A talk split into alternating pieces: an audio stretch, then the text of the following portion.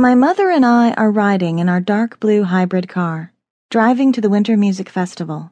We go every year, and this year I was part of the showcase. At 13 years old, I was one of the youngest, but was an absolute prodigy on the piano and had a voice that rivaled that of an angel's. My mom was playing with a stereo while I was munching on a candy cane. Two weeks until Christmas. Hoping the peppermint would calm my stomach. Then, with a squeal of tires and out of nowhere, a big red pickup careened right toward us, and before my mother could react, it slammed into my mother's side door and shoved us into the next lane, causing more cars to crash as the world went dark. Kelsey. Kelsey, wake up. I wearily sat up, instinctively rubbing my eyes, but my vision remained black. The familiar weight of my dog, Destiny, was by my side as big, warm hands gently shook my shoulders. What is it? I asked, as the hands left and a new weight settled down on the edge of my bed. It's your first day of school, sweetie. My father's voice floated from the edge of the bed. Are you nervous? Excited? I shrugged, weaving my fingers through Destiny's thick, soft fur. Her wet nose pushed against my arm. A little bit of both. Did you already set out some clothes? Yes, they're on your chair. If you need anything else, just holler. His weight left my bed as I felt him lean over me and drop a kiss on my head before I heard my door click shut. With a sigh, I fell back against my pillows and breathed deeply. This was the first time, four years, since I had been to a public school. Four years of begging to be normal, and I had finally gotten my wish. Not going to a school for the blind, but a small public school where I could learn more of my favorite subject.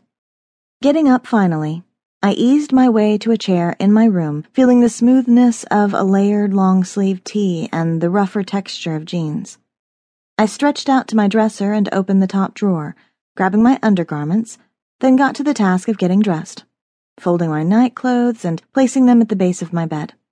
After running a brush through my hair, I made my way from my room and followed my nose to the kitchen, trailing my fingers against the walls when I could. Bacon, eggs, and I sniffed. Chocolate chip pancakes for breakfast. Just the way you like them, sweetie.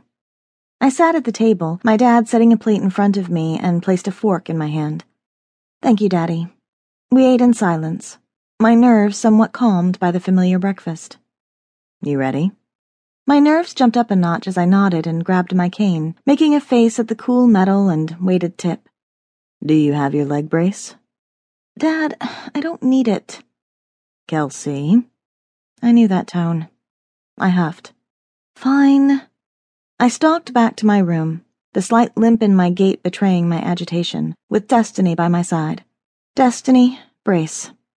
She nudged me to the left and forward, where my cane knocked against another piece of metal. Sitting on my chair, I pulled the brace on and up, my fingers feathering over the familiar clasps and straps, making sure it was secure.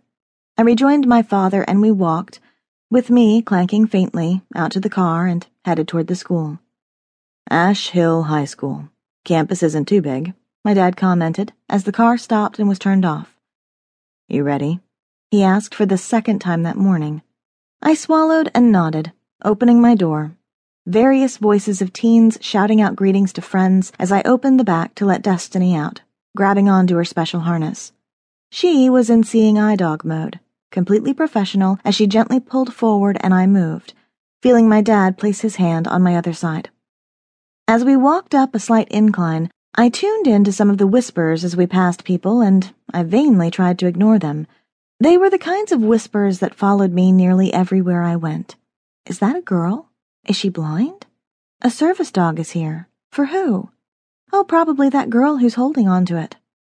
Wonder what that leg brace is for. She's new and so on. We paused as a door opened and we stepped inside.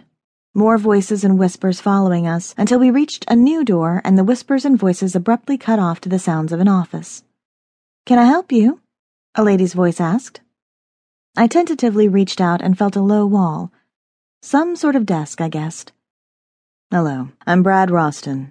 My daughter is here for the music classes. I spoke on the phone with a Mrs. Ward a couple days ago for special circumstances.